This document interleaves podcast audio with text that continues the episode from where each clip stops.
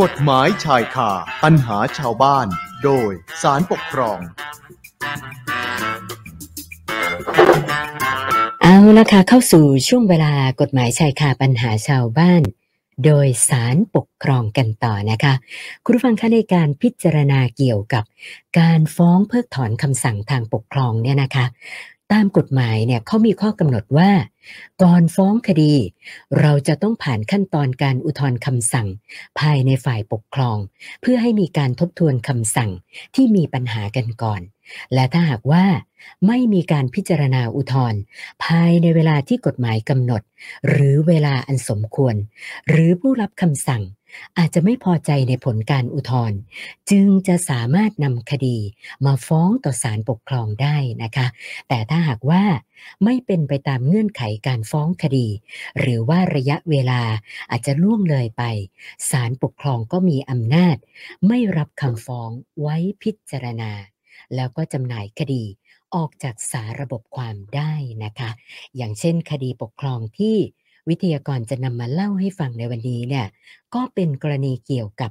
การฟ้องขอให้เพิกถอนคำสั่ง ทางปกครอง ที่ให้ชดใช้ค่าสินไหมทดแทน โดยผู้ฟ้องคดี เขาก็ได้ดำเนินการตามขั้นตอน เรียกว่าถูกต้องตามกฎหมายกำหนดเอาไว้ ทุกอย่างนะก็เลยใช้สิทธิ์นำคดีมาฟ้องต่อศาลปกครอง แต่เป็นที่น่าเสียดายเหลือเกินนะคะว่า ผู้ฟ้องคดี ได้นำคดีมาฟ้อง ล่วงเลยระยะเวลาที่กฎหมายกำหนด แล้วกรณีแบบนี้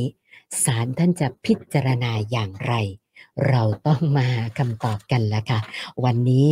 เราจะพูดคุยกับผู้อำนวยการกลุ่มสนับสนุนวิชาการคดีปกครอง สำนักวิจัยและวิชาการ สำนักงานศาลปกครอง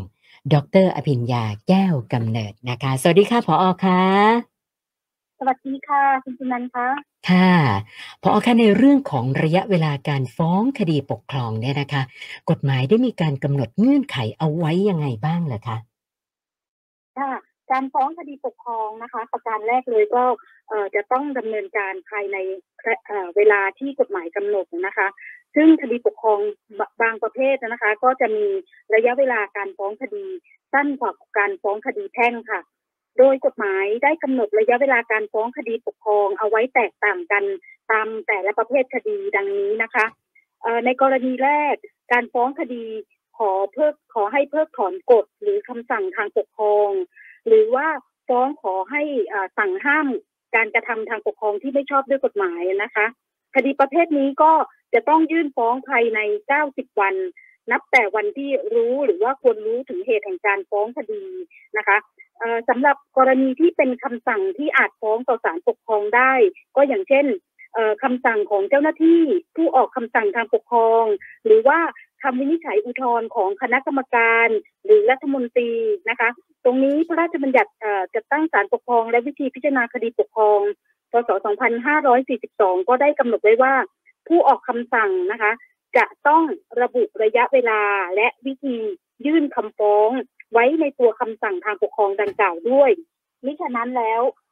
ระยะเวลาในการฟ้องคดีก็จะขยายจาก 90 วันออกไปเป็น 1 ปี นับแต่วันที่ผู้ฟ้องอได้รับทราบคำสั่งดังกล่าวนะคะ ส่วนในคดีประเภทที่สองก็คือการฟ้องคดีว่าหน่วยงานทางปกครอง หรือเจ้าหน้าที่ของรัฐละเลยต่อหน้าที่ตามที่กฎหมายกำหนดให้ต้องปฏิบัติ หรือว่าปฏิบัติหน้าที่ดังกล่าวล่าช้าเกินสมควร คดีประเภทนี้ผู้ฟ้องคดีก็อาจจะฟ้องต่อศาลปกครองได้ภายใน 90 วัน นับแต่วันที่รู้หรือว่าควรรู้ถึงเหตุแห่งการฟ้องคดี หรือในกรณีที่มีหนังสืออร้องขอให้หน่วยงานทางปกครอง หรือว่าเจ้าหน้าที่ของรัฐปฏิบัติหน้าที่นะอย่างเช่นเช่น เช่นกรณีแบบนี้นะคะ ผู้ฟ้องคดีก็จะมีสิทธิ์ยื่นฟ้องอภายใน 90 วัน นับแต่วันที่ พ้นกำหนด 90 วันที่ได้ยื่นหนังสือร้องขอดังกล่าวนะคะ ก็คือ 90 วันแล้วยังไม่มีการดำเนินการแก้ไขจากที่การที่ได้ยื่นหนังสือไปเนี่ยก็มาฟ้องคดีได้ ส่วนคดีประเภทที่สามก็คือการฟ้องคดีเกี่ยวกับการกระทำละเมิด หรือความรับผิดอย่างอื่นของหน่วยงานทางปกครอง หรือเจ้าหน้าที่ของรัฐนะคะ คดีประเภทนี้ ก็สามารถฟ้องต่อศาลปกครองได้ภายในหนึ่งปี นับแต่วันที่รู้หรือควรรู้ถึงเหตุแห่งการฟ้องคดี แต่ว่าจะต้องไม่เกินสิบปี นับแต่วันที่มีเหตุแห่งการฟ้องคดีเกิดขึ้นนะคะ และก็จะต้องเอ่อรวมระยะเวลาแล้วเนี่ยก็จะต้องไม่เกินสิบปีอะค่ะเอ่อคดีประเภทที่สี่ก็คือการฟ้องคดีเกี่ยวกับสัญญาทางปกครอง ตรงนี้กฎหมายกำหนดให้ยื่นฟ้องได้ภายในห้าปี นับแต่วันที่ได้รู้หรือควรควรรู้ถึงเหตุแห่งการฟ้องคดี แล้วก็กำหนดระยะเวลาขั้นสูงไว้ว่าไม่เกินสิบปีเช่นเดียวกันนะคะ นับแต่วันที่มีเหตุแห่งการฟ้องคดีค่ะส่วนนอกจากนี้แล้วเนี่ยกฎหมายก็ได้กำหนดกรณีที่ห้านะคะ ก็คือการฟ้องคดีเกี่ยวกับการคุ้มครองอประโยชน์สาธารณะ เช่น การฟ้องเพิกถอนโฉนดที่ดินที่ออกครับ หนองน้ำสาธารณะ หรือว่าการฟ้องคดีเกี่ยวกับสถานะของบุคคลนะคะ กรณีประเภทนี้เรียกว่าเป็นคดีที่ฟ้องเกี่ยวกับการคุ้มครองประโยชน์สาธารณะนะคะ หรือว่าการฟ้องโต้แย้งเกี่ยวกับสัญชาติของบุคคล ตรงนี้ก็เป็นเรื่องของสถานะของบุคคลนะคะกฎหมายกำหนดไว้ว่าฟ้องเมื่อไหร่ก็ได้นะคะ อย่างไรก็ตามคดีปกครองที่ยื่นยื่นฟ้องมาพ้นกำหนดเวลาตามที่กฎหมายกำหนดไว้แล้วนะคะ ตรงนี้เนี่ยศาลปกครองอาจจะพิจารณาแล้วเห็นว่าเป็นคดีที่เป็นประโยชน์ต่อส่วนรวม หรือมีเหตุจำเป็นอื่นศาลอาจจะเห็นได้เองหรือว่าคู่กรณีมีคำขอว่าคดีดังกล่าวเนี่ยเป็นประโยชน์ต่อส่วนรวม หรือว่ามีเหตุจำเป็นที่ไม่อาจยื่นภายในกำหนดเวลาได้ศาลปกครองก็อาจจะพิจารณารับไว้พิจารณาได้ค่ะคุณจุนันท์คะค่ะ ค่ะ คือหมายความว่ากรณีข้อพิพาทในบางคดีก่อนที่เราจะไปฟ้องต่อศาลปกครองเนี่ย เราต้องดำเนินการแก้ไขความเดือดร้อนเสียหายตามขั้นตอน หรือว่าวิธีการที่กฎหมายกำหนดไว้ก่อนอย่างนั้นใช่ไหมคะผอใช่ค่ะถูกต้องแล้วค่ะ ตรงนี้ถือว่าเป็นเงื่อนไขการฟ้องคดีนะคะ ในกรณีที่มีกฎหมายกำหนดขั้นตอน หรือวิธีการสำหรับการแก้ไขเยียวยาความเดือดร้อนหรือเสียหายในเรื่องใดไว้โดยเฉพาะแล้วเนี่ย การฟ้องคดีปกครองในเรื่องนั้นจะกระทำได้ก็ต่อเมื่อได้ดำเนินการตามขั้นตอนและวิธีการดังกล่าวแล้วนะคะ แล้วก็ทางเจ้าหน้าที่เนี่ยก็ได้มีคำสั่งการตามกฎหมายนั้น หรือว่าไม่มีการสั่งการภายในระยะเวลาอันสมควร หรือภายในในระยะเวลาที่กฎหมายกำหนดไว้เนี่ยนะคะส่วนกรณีที่คำสั่งทางปกครองใดเนี่ยไม่ได้ออกโดยรัฐมนตรีนะคะ หรือว่าไม่มีกฎหมายกำหนดขั้นตอนการอุทธรณ์ภายในฝ่ายปกครองไว้เป็นการเฉพาะ ตรงนี้ก็ ให้คู่กรณีเนี่ยได้อุทธรณ์ต่ออุทธรณ์คำสั่งทางปกครองดังกล่าวเนี่ยต่อเจ้าหน้าที่ผู้ออกคำสั่งทางปกครองนั้น ภายใน 15 วันนะคะเอ่อนับแต่วันที่ได้รับแจ้งคำสั่งทางปกครองดังกล่าวก็เป็นไปตามที่บัญญัติไว้ในพระราชบัญญัติวิธีปฏิบัติราชการทางปกครองในมาตรา 44 วรรคหนึ่งนะคะสำหรับคำสั่งทางปกครองนะคะ ตามพระราชบัญญัติจัดตั้งศาลปกครองก็ได้มีข้อกำหนดไว้ว่า ก่อนที่จะนำคดีมาฟ้องต่อศาลปกครองเนี่ยจะต้องผ่านขั้นตอนการอุทธรณ์คำสั่งภายในฝ่ายปกครองเสียก่อน เพื่อที่จะให้ฝ่ายปกครองเนี่ยได้มีการทบทวนคำสั่งที่มีปัญหากันก่อนนะคะ หากไม่มีการพิจารณาอุทธรณ์ภายในฝ่ายปกครอง ภายในระยะเวลาที่กฎกฎหมายกำหนด หรือว่าภายในระยะเวลาอันสมควรเนี่ยนะคะหรือว่าผู้ที่ได้รับคำสั่งเนี่ย ได้รับเอ่อได้รับการเอ่อการพิจารณาอุทธรณ์แล้ว แต่ว่าไม่พอใจผลการอุทธรณ์ตรงนี้เนี่ยจึงจะสามารถนำมาฟ้องคดีต่อศาลปกครองได้ค่ะก็ค่ะเอ่อเป็นเงื่อนเป็นเงื่อนไขการฟ้องคดีนะคะ ที่กฎเอ่อกำหนดไว้ในมาตรา 42 ค่ะคุณจุนันท์คะค่ะค่ะพอค่ะหลายท่านฟังมาถึงตรงนี้ก็อาจจะสงสัยว่า เอ๊ะ แล้วการทำคำอุทธรณ์เนี่ย เขาต้องทำกันยังไง แล้วก็มีระยะเวลาในการพิจารณาอุทธรณ์แค่ไหนอะคะพอค่ะเอ่อ หลักเกณฑ์นะคะก็จะเป็นไปตามพระราชบัญญัติวิธีปฏิบัติราชการทางปกครอง พศ 2539 ในมาตรา 44 วรรคสองนะคะ ซึ่งในมาตราเนี้ยก็บัญญัติเอาไว้ว่าคำอุทธรณ์เนี่ยให้ทำเป็นหนังสือ โดยจะต้องระบุข้อโต้แย้ง แล้วก็ข้อเท็จจริง หรือข้อกฎหมายที่อ้างอิง ให้กับเจ้าหน้าที่ที่ทำคำสั่งเนี่ยนะคะได้พิจารณาคำอุทธรณ์แล้วก็เมื่อเจ้าหน้าที่ได้พิจารณาแล้วเนี่ยก็จะแจ้งผล การพิจารณาอุทธรณ์เนี่ยให้ผู้อุทธรณ์โดยไม่ชักช้า แต่ว่าจะต้องอพิจารณาอุทธรณ์ให้แล้วเสร็จไม่เกิน 30 วัน นับแต่วันที่ได้รับได้รับคำอุทธรณ์ค่ะ แล้วก็ในกรณีที่เจ้าหน้าที่ผู้ทำคำสั่งเนี่ยเขาเห็นด้วยกับคำอุทธรณ์นะคะ ไม่ว่าทั้งหมดหรือบางส่วน เจ้าหน้าที่ผู้ทำคำสั่งก็จะเปลี่ยนแปลงคำสั่งทางอ่าทางปกครองนั้นตามความเห็นของตน ภายในระยะเวลาที่กฎหมายกำหนดด้วยนะคะ แล้วก็ถ้าเจ้าหน้าที่ผู้ทำคำสั่งเนี่ยไม่เห็นด้วยกับคำอุทธรณ์ไม่ว่าทั้งหมดหรือบางส่วนนะคะ ในกรณีที่ไม่เห็นด้วยเช่นนี้เนี่ย เจ้าหน้าที่จะต้องเร่งรายงานความเห็น พร้อมด้วยเหตุผลไปยังผู้ที่มีอำนาจพิจารณาคำอุทธรณ์ภายในระยะเวลาที่ที่กำหนดไว้เนี่ยนะคะ แล้วก็กฎหมายก็กำหนดไว้ว่าให้ผู้ที่มีอำนาจพิจารณาคำอุทธรณ์พิจารณาให้แล้วเสร็จภายใน 30 วัน นับแต่วันที่ ได้ได้รับรายงานจากผู้ทำคำสั่งคำปกครองนะคะทีนี้ถ้ามีเหตุจำเป็นที่ผู้พิจารณาอุทธรณ์เนี่ยเขาไม่สามารถพิจารณาคำอุทธรณ์ให้แล้วเสร็จภายในระยะเวลาดังกล่าว ตรงนี้ก็ให้ผู้ที่มีอำนาจพิจารณาอุทธรณ์ได้มีหนังสือแจ้งไปยังผู้อุทธรณ์ให้ทราบก่อนนะคะ ว่าจะขยายระยะเวลาออกไป ก่อนที่จะครบกำหนดระยะเวลา 30 วันนะคะรวมๆแล้วเนี่ยระยะเวลาในขั้นตอนของการพิจารณาอุทธรณ์ ของผู้ที่มีอำนาจพิจารณาคำอุทธรณ์เนี่ยนะคะ รวมแล้วก็จะไม่เกิน 90 วัน แล้วก็ให้ขยายออกไปได้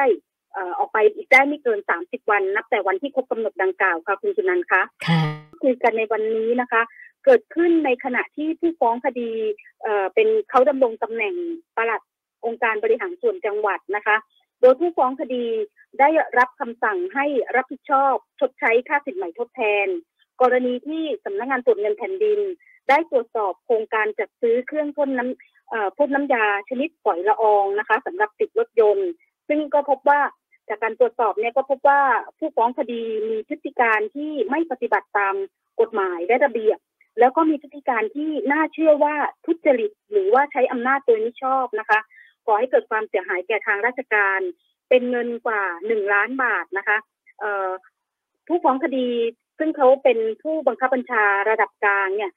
จึงต้องรับผิดชดใช้ค่าสินใหม่ทดแทน เป็นเงินจำนวนห้าแสนห้าหมื่นห้าห้าแสนเออขออภัยค่ะห้าหมื่นห้าพันสี่ร้อยบาทนะคะ ซึ่งตรงนี้เนี่ยผู้ฟ้องคดีเขาก็ไม่เห็นด้วยกับคำสั่งที่ให้ชดใช้เงินดังกล่าวนะคะ จึงได้มีหนังสืออุทธรณ์ต่อนายกอบจลงวันที่ 17 เมษายน 2562 นะคะต่อมาเนี่ยนายกอบจเขาก็ได้มีหนังสือแจ้งให้ผู้ฟ้องคดีว่า ไม่เห็นด้วยกับคำอุทธรณ์ที่ที่ผู้ฟ้องคดีอุทธรณ์โต้แย้งมานะคะโดยนายกอบจเนี่ยก็ได้ส่งความเห็นพร้อมด้วยเหตุผลไปยังผู้ว่าราชการจังหวัด ในฐานะที่เป็นผู้มีอำนาจพิจารณาอุทธรณ์เพื่อพิจารณาต่อไปนะคะต่อมาเนี่ยผู้ว่าราชการจังหวัดก็ได้มีหนังสือแจ้งกับผู้ฟ้องคดีว่าขอขยายระยะเวลาการพิจารณาอุทธรณ์มีกำหนด 30 วัน แต่ทีนี้เมื่อครบกำหนด 30 วันแล้วนะคะ ผู้ว่าราชการจังหวัดก็ยังไม่ได้วินิจฉัยอุทธรณ์ของผู้ฟ้องคดีให้แล้วเสร็จตามหนังสือที่ได้แจ้งมานะคะ จนกระทั่งเนี่ยเวลาล่วงเลยไปจนถึงวันที่ 26 พฤษภาคม 2562 นะคะ คือจากเดือนเมษามาจนถึงเดือนพฤศจิกายนนะคะ จึงผู้ว่าราชการจังหวัดก็จึงได้มีคำวินิจฉัยอุทธรณ์ว่ายกอุทธรณ์ของผู้ฟ้องคดี ตรงนี้เนี่ยผู้ฟ้องคดีเขาก็เลยนำคดีมาฟ้องต่อศาลปกครอง เพื่อที่จะ ขอให้ศาลเพิกถอนคำสั่งของนายกอบจซึ่งเป็นผู้ถูกฟ้องคดีที่หนึ่งในคดีนี้นะคะ ที่ให้ผู้ฟ้องคดีเนี่ยชดใช้ค่าสินใหม่ทดแทนแก่อบจเป็นเงินห้าหมื่นกว่าบาทนะคะ แล้วก็ขอให้ศาลปกครองพิพากษาเพิกถอนคำวินิจฉัยของผู้ว่าราชการจังหวัดที่ยกอุทธรณ์ของผู้ฟ้องคดีด้วยค่ะคุณสุนันท์คะค่ะโอ้พออฟังดูแล้วเนี่ยเท่ากับว่าใช้เวลาในการพิจารณาอุทธรณ์ไปเกือบเกือบ หกเดือนเลยนะคะ แล้วอย่างนี้คดีนี้ศาลปกครองสูงสุดท่านเห็นเป็นยังไงบ้างคะค่ะคดีนี้ศาลปกครองสูงสุดก็ได้พิจารณานะคะ แล้วก็เห็นว่าเมื่อนายกอบจได้รับคำอุทธรณ์ของผู้ฟ้องคดี ในวันที่ 25 เมษายน 2562 แล้ว ก็จะต้องพิจารณาอุทธรณ์ไม่เกิน 30 วัน นับแต่วันที่ได้รับคำอุทธรณ์ และหากไม่เห็นด้วยกับคำอุทธรณ์นะคะ ไม่ว่าทั้งหมดหรือบางส่วน ก็ให้เร่งรายงานความเห็นพร้อมด้วยเหตุผลไปยังผู้มีอำนาจพิจารณาอุทธรณ์ซึ่งก็คือผู้ว่าราชการจังหวัดเนี่ยนะคะ จะต้องพิจารณาอุทธรณ์ให้แล้วเสร็จภายใน 30 วัน นับแต่วันที่ได้รับรายงานจากนายกอบจนะคะ และหากมีเหตุจำเป็นไม่สามารถพิจารณาอุทธรณ์ให้แล้วเสร็จภายในกำหนดเวลาดังกล่าวได้ ก็ให้มีหนังสือแจ้งผู้ร้องทุกข์นะคะ ผู้อุทธรณ์นะคะ ซึ่งเป็นผู้ฟ้องคดีเนี่ยทราบก่อนครบกำหนดเวลาดังกล่าว โดยให้ขยายระยะเวลาการพิจารณาอุทธรณ์ออกไปได้ไม่เกิน 30 วัน นับแต่วันที่ครบกำหนดนะคะ ตรงนี้ก็จะเป็นไปตามมาตรา 40 45วรรคหนึ่งแล้วก็วรรคสองแห่งพระราชบัญญัติวิธีปฏิบัติราชการทางปกครองนะคะ ฉะนั้นศาลจึงเห็นว่าเมื่อวันที่ครบกำหนดระยะเวลาพิจารณาอุทธรณ์ภายใน 60 วันนะคะ ที่รวมที่ขยายไว้แล้วเนี่ยก็คือวันที่ 24 มิถุนายน 2562 เมื่อครบกำหนดเวลาดังกล่าวแล้ว ผู้ฟ้องคดียังไม่ได้รับแจ้งผลการพิจารณาอุทธรณ์จากผู้ว่าราชการจังหวัด หรือไม่ได้รับแจ้งการขยายระยะเวลาการพิจารณาอุทธรณ์ของผู้ว่าราชการจังหวัดจึงต้องถือว่า วันที่ 25 มิถุนายน 2562 เป็นวันที่ผู้ฟ้องคดี รู้หรือว่าควรรู้ถึงเหตุแห่งการฟ้องคดี แล้วก็นับเป็นวันวันแรกนะคะ ที่จะเริ่มใช้สิทธิ์ในการฟ้องคดี เพื่อที่จะขอให้ศาลปกครอง เพิกถอนคำสั่งที่พิพาทได้นะคะ โดยจะต้องยื่นฟ้องภายใน 90 วันนับแต่วันดังกล่าว ก็คือภายใน 90 วันนับแต่วันที่ 25 มิถุนายน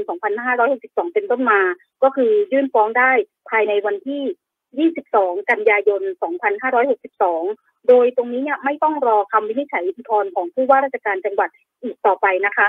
ค่ะพอคะแล้วแล้วกรณีอย่างนี้เนี่ยเราจะถือว่าผู้ที่มีอำนาจพิจารณาอุทธรณ์ก็คือ ผู้ว่าราชการจังหวัดเนี่ยนะคะ แจ้งขยายระยะเวลาให้กับผู้ฟ้องคดี เกินกำหนดอย่างนั้นใช่ไหมคะเออถูกต้องแล้วนะคะเออก็คือหลังจากครบกำหนดเอ่อ60 วันแล้วนะคะ 60 วันก็คือ วันที่ 24 มิถุนายน 2562 หลังจากนั้นเนี่ยผู้ว่าราชการจังหวัดได้มีหนังสือลงวันที่ 21 สิงหาคม 2562 แจ้งผู้ฟ้องคดีว่าขอขยายระยะเวลาการพิจารณาอุทธรณ์ออกไปอีกมีกำหนด 30 วัน ซึ่งตรงนี้ก็คือเกินกำหนดพ้นระยะเวลาการวินิจฉัยอุทธรณ์ไปแล้ว จึงมาขอขยายระยะเวลานะคะ ก็ถือว่าเป็นการแจ้งการขยายระยะเวลาการพิจารณาอุทธรณ์ เมื่อล่วงพ้นกำหนดเวลาการพิจารณาอุทธรณ์แล้ว ระยะเวลาการพิจารณาอุทธรณ์จึงไม่ขยายอีกต่อไปนะคะ ตามที่ผู้ฟ้องได้มีผู้ตามที่ได้มีหนังสือแจ้งผู้ฟ้องคดีไปค่ะคุณสุนันท์คะค่ะค่ะเอ๊ะแล้วอย่างนี้จะจะจะถือเอาวันใดเป็นวันที่ผู้ฟ้องคดีจะยื่นฟ้องคดีต่อศาลปกครองแล้วคะพอเอ่อเมื่อระยะเวลา การพิจารณาอุทธรณ์ไม่ขยายไปนะคะ ก็จะต้องถือเอาวันที่ผู้ฟ้องคดีเนี่ยรู้หรือว่าควรรู้ถึงเหตุแห่งการฟ้องคดี ก็คือวันที่ 25 มิถุนายน 2562 นะคะแล้วก็ผู้ฟ้องคดีเนี่ยก็จะต้องยื่นฟ้องยื่นฟ้องภายใน 90 วันนับแต่วันดังกล่าวด้วยค่ะคุณจุนันคะแต่ว่าผู้ฟ้องคดีเขาก็ก็ยื่นฟ้องเกิน 90 วัน อย่างนี้ก็แสดงว่าเลยกำหนดระยะเวลาฟ้องคดีไปแล้ว ใช่ไหมคะเนี่ย ใช่แล้วค่ะ การที่ผู้ฟ้องคดียื่นฟ้องเพื่อขอให้เพิกถอนคำสั่งให้ชดใช้เงินค่าสินไหมทดแทนต่อศาลปกครองในวันที่ 26มีกุมภาพันธ์ 2563 นะคะจึงเป็นการยื่นฟ้องเมื่อพ้นกำหนดระยะเวลาการฟ้องคดีตามมาตรา 49 แห่งพระราชบัญญัติจัดตั้งศาลปกครองแล้วนะคะศาลศาลปกครองจึงไม่อาจรับคำฟ้องของผู้ฟ้องคดีไว้พิจารณาได้ค่ะ โอ้ต้องบอกว่าเรื่องของการนับระยะเวลานี่เป็นเรื่องที่เราต้องให้ความสำคัญมาก ๆนะคะ เพราะฉะนั้นก่อนจะจบรายการวันนี้เนี่ยพออยากจะเน้นย้ำนะเรื่องของคดีที่นำมาเล่าให้ฟังในวันนี้ยังไงบ้างคะค่ะเรื่องระยะเวลาสำคัญจริงๆนะคะ แล้วก็คดีนี้เนี่ยถือว่าเป็นแนวทางการปฏิบัติราชการของเจ้าหน้าที่ แล้วก็ผู้ที่มีอำนาจพิจารณาอุทธรณ์คำสั่งทางปกครองนะคะ เกี่ยวกับเรื่องของขั้นตอนและระยะเวลาในการดำเนินการ ในกรณีที่เจ้าหน้าที่เนี่ยไม่อาจพิจารณาอุทธรณ์ให้แล้วเสร็จภายในระยะเวลาที่กำหนดนะคะ ก็จะต้องแจ้งขอขยายระยะเวลาให้ผู้อุทธรณ์เนี่ยทราบก่อนที่จะครบกำหนดระยะเวลาการพิจารณาอุทธรณ์นะคะ ทีนี้ถ้าหากว่าไม่แจ้งแล้วก็ระยะเวลาพิจารณาอุทธรณ์เนี่ยเลยไปแล้วนะคะ อย่างนี้จะถือว่า ระยะเวลาการพิจารณาอุทธรณ์เนี่ยไม่ขยายออกไปนะคะแม้ว่าจะมาแจ้งภายหลังก็ไม่ขยายสำหรับตัวผู้อุทธรณ์เองนะคะ ก็ต้องพิจารณาเรื่องระยะเวลาเอาไว้ด้วยเหมือนกัน เพราะว่าหากว่าไม่ได้รับแจ้งการขอขยายระยะเวลาอุทธรณ์ภายใน 60 วัน นับแต่วันที่ได้ได้ได้มีการส่งคำอุทธรณ์เนี่ยไปให้ผู้ที่มีอำนาจพิจารณาอุทธรณ์แล้วนะคะ ตรงนี้เนี่ยเมื่อไม่ได้รับแจ้งการขอขยายระยะเวลาเนี่ยผู้ผู้ฟ้องคดีซึ่งเป็นผู้อุทธรณ์เนี่ย ก็สามารถที่จะใช้สิทธิ์ยื่นฟ้องคดีต่อศาลได้เลยนะคะภายใน 90 วันนับแต่วันที่นับแต่วันที่ 61 ก็คือนับแต่วันที่นับถือว่าเป็นวันที่รู้หรือคุณรู้ถึงเหตุแห่งการฟ้องคดีอะค่ะ คือพอครบกำหนดระยะเวลาอุทธรณ์แล้วเนี่ยไม่ได้รับการแจ้งขยาย 60 วันแล้วเนี่ยวันที่ 61 ก็ยื่นฟ้องได้เลยนะคะ แต่แล้วก็ระยะเวลาการฟ้องคดีเนี่ยก็มีระยะเวลาตามที่ได้แจ้งไว้ เมื่อตอนต้นแล้วนะคะว่า 90 วันนับแต่วันที่ 61 ที่เป็นวันที่รู้หรือควรควรรู้ถึงเหตุแห่งการฟ้องคดีเป็นต้นไปนะคะ แม้ว่าต่อมาจะมาได้รับการแจ้งขยายระยะเวลาอุทธรณ์จากผู้พิจารณาอุทธรณ์เนี่ย ตรงนี้ก็ไม่เป็นผลให้ระยะเวลาเนี่ยขยายออกไปแต่อย่างใดนะคะ เพราะฉะนั้นคุณผู้ฟังทุกท่านที่เป็นผู้ที่มีสิทธิ์ที่จะโต้แย้งคำสั่งทางปกครองเนี่ยนะคะ ก็จะต้องเอ่อจำไว้เลยนะคะว่า ในกรณีที่ไม่ได้รับแจ้งผลการขยายการพิจารณาอุทธรณ์ภายในระยะเวลาที่กำหนด หรือว่าไม่ได้รับแจ้งการขยายเวลาเนี่ยนะคะเเมื่อล่วงพ้นไปแล้วเนี่ยผู้อุทธรณ์เนี่ยสามารถใช้สิทธิ์ฟ้องคดีต่อศาลได้ โดยไม่ต้องรอผลการวินิจฉัยอุทธรณ์อีกต่อไปค่ะ คุณจุนันท์แล้วก็คุณผู้ฟังคะสำหรับคดีนี้นะคะ การที่ศาลปกครองชั้นต้นนะคะ ได้มีคำพิพากษายกฟ้องคดีของผู้ฟ้องคดีนะคะ ศาลปกครองสูงสุดก็เห็นพ้องด้วยนะคะ แล้วก็พิพากษายืนตามศาลปกครองชั้นต้นนะคะ กรณีนี้ก็เป็นไปตามคำสั่งของศาลปกครองสูงสุดที่คอไฟล์ผอพึ่งนะคะ 45 ทับ 2564 ค่ะ ค่ะ แล้ววันนี้ต้องขอบพระคุณดร อภิญญาแก้วกำเนิด ผู้อำนวยการกลุ่มสนับสนุนวิชาการคดีปกครอง